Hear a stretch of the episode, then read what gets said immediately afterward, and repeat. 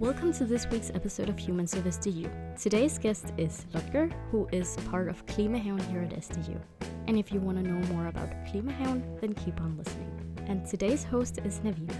So today we have Ludger with us. Can you introduce yourself maybe quick? Hi, my name is Ludger. I'm 23 years old and I study medicine here at SDU on the 6th semester. Okay. And we have reached out to you because you are part of Klimahjæn here at SDU. Mm-hmm. Could you maybe explain a bit about Klimahjæn? Yeah, so we were a couple of activists from the Green Student Movement who decided that we wanted to have like a space where people can meet about sustainability and things like that at the university. Mm-hmm. So we got some money to put like this kind of small garden up, which is west of the university, so you can like walk there in 5 minutes, and people buy like boxes, and there's like earth in it and soil, and we give some seeds so you can grow your own stuff. And so it's a garden, but it's also like a community where people who like sustainability and gardening and plants and biodiversity and climate meet up. Yeah, that sounds great. So when did you start this process of actually, like, when did you get the idea of, hey, this Klimahjæn idea could be cool? Like a year and a half ago. Mm. And then we went and looked for like money for it, and we searched, like we applied for the SDU sustainability pool, Værdensmålspuljen, and we got money there, and so we started building it in November last year, so it's actually 1 year old now. Oh, nice. Hmm. And it was you and your friends who thought that this would be a good idea? Yeah, as I mentioned, we're a lot of us who are in the climate garden are from Studenterbevægelse, which is the Green Student Movement, which is like a national but also in Odense local organization, which is about climate activism. Okay. And we'd experienced that when we talked to the university, and we're like, hey, we kind of want some climate things. They said like, yeah, who are you? Like these free people showing up. So yeah, we kind of wanted to make a hub and a community also to show that people actually care about sustainability. How has the project taken off since the beginning? Well,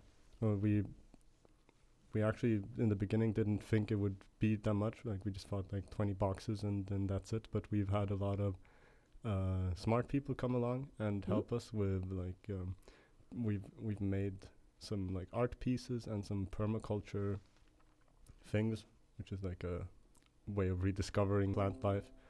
And so we've had a lot of different people come along and teach us things, like, how and where do you pick apples and what kind of apples do you get, and just like practical, like this is where the tree is, and then you can so all of us who started didn't really know much about gardening, but now we know a lot more, which is a nice process of learning. Yeah, that sounds great. So has more people also decided to join your club? Yeah, we're 40 members now. 40? And you started out as what, 3? Yeah, I think initially once we were probably like 10 who showed up to like the first couple of events. Yeah, that's great. 40 people in a year, that's impressive. Yeah. So you said you were part of the Green Student Movement? Yeah. What engaged you to join that? I can tell a little story. Yeah, sure. I don't know if you remember, you'll know, but in November 2019, I was sitting on my couch, and it's like winter and it's dark, and I'm sitting there eating flæskesvær, which is like fried pig skin. Yeah. And just having a lazy day, sitting on my couch and watching YouTube. And then I came across the video, which you've probably seen, which is of Greta Thunberg addressing the United Nations climate summit in New York, you know, where she has the pink sweater and the horse tails, and she says, how dare you. Oh yeah. It's a very famous thing, and it really like touched me, because, you know, I'm here just hanging out, and of course I know about the climate crisis and things, but to see like this 14-year-old in tears in front of the world leaders who are supposed to kind of, you know, solve these types of problems, kind of made me cry, and I also got kind of frustrated and sad. So I looked on Facebook and I saw there was a meeting in the Green Student Movement who just some kind of climate activism. I mean, it could have been Greenpeace or Extinction Rebellion or whatever, but I showed up there, and I expected like a huge, like, I don't know if you've seen Star Wars, where like the Jedi Council sits and it's all these like smart people discussing. Like, I thought like, you know, there would be experts waving papers around, but it was like 4 people in a tiny tiny room in the library with a laptop, and so I made like so I kind of joined there, and it was really nice meeting other people who also cared about climate and sustainability, and just coming into a space where, you know, when you're in study medicine and you bring up climate, people sometimes like, you know, I don't know, it's not something that like I've experienced, that a lot of people, even though people say like, of course climate is important, but like, do you actually do anything? So that it was really rewarding for me in that sense. And the first thing I did there was to make like a swap market at the university. You could come and like bring your old clothes and get new clothes, which, I mean, was nice. Yeah, that sounds great. When did you do that? November 2019, and then the swap market probably was around March. Okay. Or start of 2020. Mm-hmm. So a little before Corona. Mm. Yeah, because clothing is a very big like issue for climate and like the environment. 8% of global emissions are directly from the clothing industry. Yeah, that's true. A lot. Yeah, that's a lot actually when you think about it. Also because people just keep buying clothes all the time, so it doesn't really get smaller, the issue or the number. Yeah, it's grown pretty much because of fast fashion, where you have like more people. What do you say? Like retail stores have new collections more often than they used to have, and also online shopping means people buy a lot of clothes, just on average more.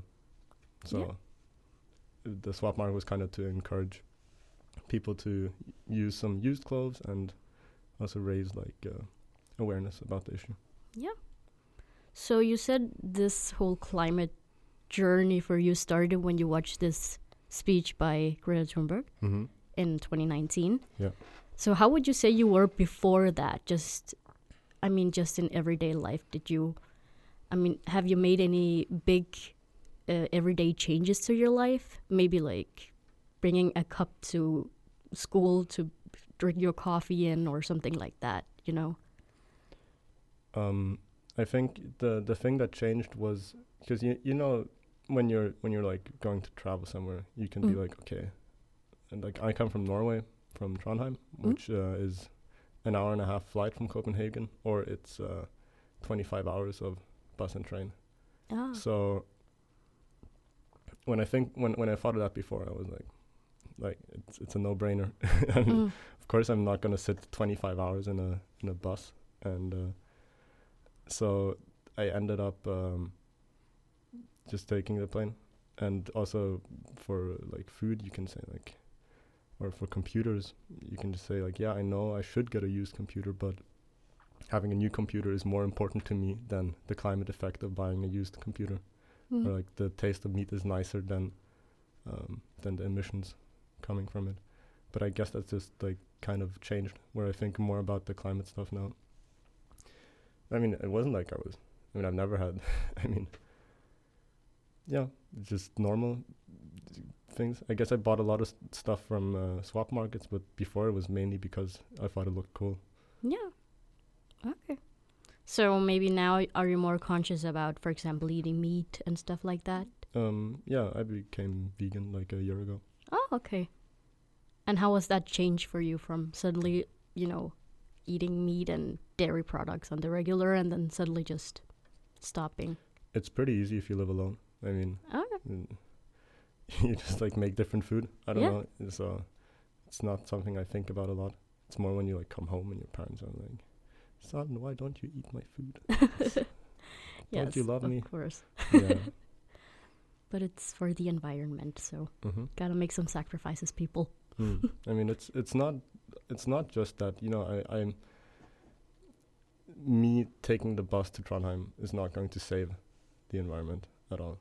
But it's about creating small waves that affect other people.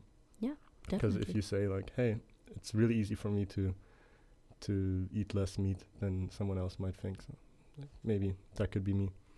But mostly I'm about the political and structural change, because I don't have the capacity as an individual to solve these problems. We need like, you know, structural things, and it can be like small things like the climate garden, where, you know, you meet 40 people, and then if we serve food, it's vegan or vegetarian, and that's just like the standard. And when we buy stuff, it's like ecological, and we build stuff like sustainably from like used things. So that creates small ways, but also like huge corporations and governments also have a massive responsibility, which of course scales because they have so much influence over people's lives.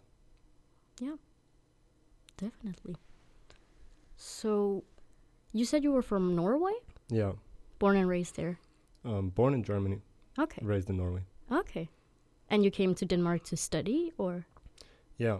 Yeah, because I thought, you know, it's a little bit more exciting. Yeah. You go somewhere new. Yeah. But it's not like New Zealand, where I'll never visit any of my friends. So it's close by. Yeah. And you study medicine? So do you study that in Danish, or? Yeah. Okay. I mean, okay, I guess there isn't that big of a difference between Norwegian and Danish. No, it took like the first half year here, I couldn't understand anyone for the first month, and then for the next like year, people had a very hard time understanding me. But it just took a lot of practice. Yeah, I mean, before we started recording, I was speaking to you in Danish. I didn't know you were from Norway or anything. I thought you were Danish. Thanks. Yeah, you're good. So besides climate change and like trying to do better for the environment, do you have any other interests? Yeah, I play the saxophone, and I go to like some of the jam events here in Odense, like at the student house, or at Dexter's, or at the Potel, which is like a really small place. But like that's always fun, like going to jams. If anyone who likes jazz music listens, they might think it's sad to say that you shouldn't go to the jazz jams, but don't go to the jazz jams. Oh, why? Well, because there's just, you know, in music there's like this old, I guess, meme about that rock musicians play 3 chords for 1,000 people, and jazz musicians play 1,000 chords for 3 people. And it's kind of true, because I don't know, it's just because maybe I'm just sour because I'm not good enough to play proper jazz, so I just show up to like the blues stuff. And I mean, practice makes perfect, you know. Yeah, but it's a lot of practice. Yeah, and then you get to impress the 3 people in the audience. Yeah. So how long have you played the saxophone? 8 years. 8 years? Long time, yeah. It's been like on and off. Yeah. But you still play today, even? Yeah. Yeah, you said I don't practice as regularly as I used to, because a lot of other stuff going on, but I still play. Yeah. I actually play with some people from the psychology study, which I can use this as a segue to about the climate garden. Is that normally when you study at SDU, you kind of only meet people from your own study. I don't know if you can relate to that. Yeah. It's kind of sad, because you think universities, like academics, like bumping heads in different fields, like saying, no, I'm right, or But the reality is medicine people mostly hang out with other medicine students, which is why the climate garden is really sick, because I get to meet people who study engineering and math, and there's a lot of people who study biology and psychology.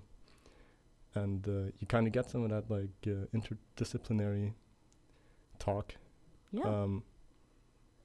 And it's not forced. It's not hey, now you have a subject where you have to talk to some physiotherapists. It's just people show up, and it's really nice. Yeah. I mean, definitely, part of why I even joined this podcast was because I wanted to meet other people from other fields of studies, because you're right with the thing that people tend to just hang out with the people that study the same thing as them.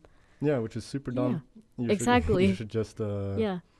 So there should be more clubs and social events across the faculties. Yeah. So if you want new friends, you can maybe think about joining the Climate Garden. Yep, Climate Garden SDU. Yes. And so I heard about Climate Garden at the student fair at the beginning of the semester. Mm-hmm. And I heard that people can kind of get their own garden per se. They get a box and then they can... Yeah, you get a box, and it's actually really expensive to go get a box. It costs 70 crowns a year. Oh. So everyone who's there is actually broke, because we spend so much money on the box. And it's kind of for people who don't have a garden at home. And I don't know how to plant stuff, but now I kind of do, just by trying it a bit and say, okay, this broccoli sucked.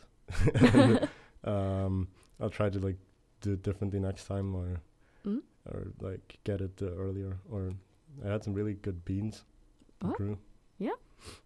Yeah, I was just about to ask, have you grown anything successfully, per se? Yeah, I've a lot of salad and squash, and some broccoli, and a lot of kale. Oh. Yeah.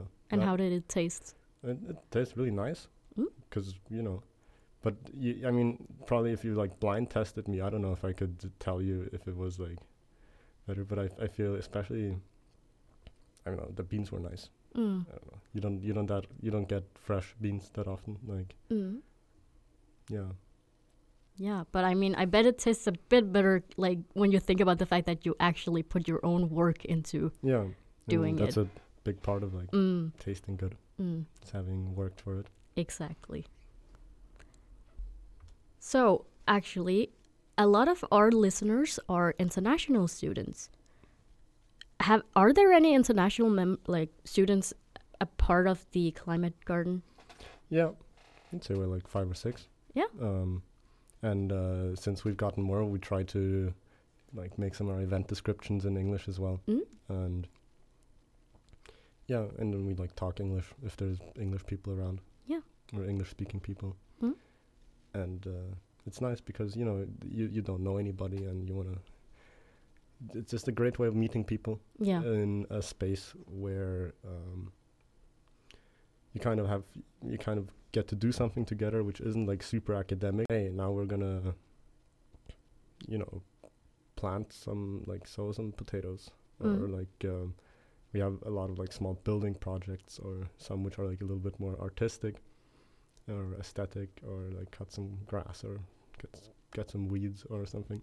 Sounds very mundane, but with some other people and know them, ask them some questions, and hang out.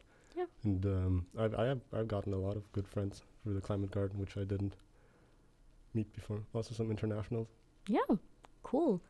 So if maybe some of our listeners were interested in this Climate Garden and they wanted to know how to join, so could you maybe explain how to join the Climate Garden? So for the events, you just show up. You just find Klimahjæn SDU, and then we have some events on Facebook. So for the new year, we're probably going to have some workshops about sewing new things, or I don't know how you say it in English. When you before you plant something in the soil, you might have it inside in a small cup or whatever with some earth. Then I guess you could translate it to pre-sprouting. So then you we'll have an event where you come out to the garden and you get some seeds and you get some soil and you can take it home and you can grow your stuff. But as for getting like a box, you just have to write to us. It's probably the easiest way. Message we have guys. Like a sign up link where you can. It's like done, and so you pay like the 70 crowns and then you get a box. Yeah, I don't know. It's I mean, we're pretty good at answering messages on Facebook, so if you have any questions also in English, just write. Mm-hmm. And pretty good at answering on Instagram as well, by the way. Yeah. That's where I contacted you guys. Yeah, well, exactly. It sounds really interesting, actually. So if people maybe wanted to show up just to know more about it, they can do that too, right? They don't have to actually. I mean, just come to the events, and if you like write, we have gotten money to make these events, and that's also for food. So if you press going, then we'll buy you like a wrap or a pizza or where we're getting food from that day. Yeah. So fun. Free food, friends, plants. Yes. Outside. And where is the garden located? Here on campus? It's a little tricky to explain with words. It's just west of the campus. Like, okay. If you, if you know the bike path that goes from the west, you can basically see it. Oh, is it where the semester starts party was? If you were at the semester starts party, it's like literally just there between like two parking lots. It doesn't sound very romantic, and but it's getting cozy, we're getting some things there. Mm. So yeah, definitely.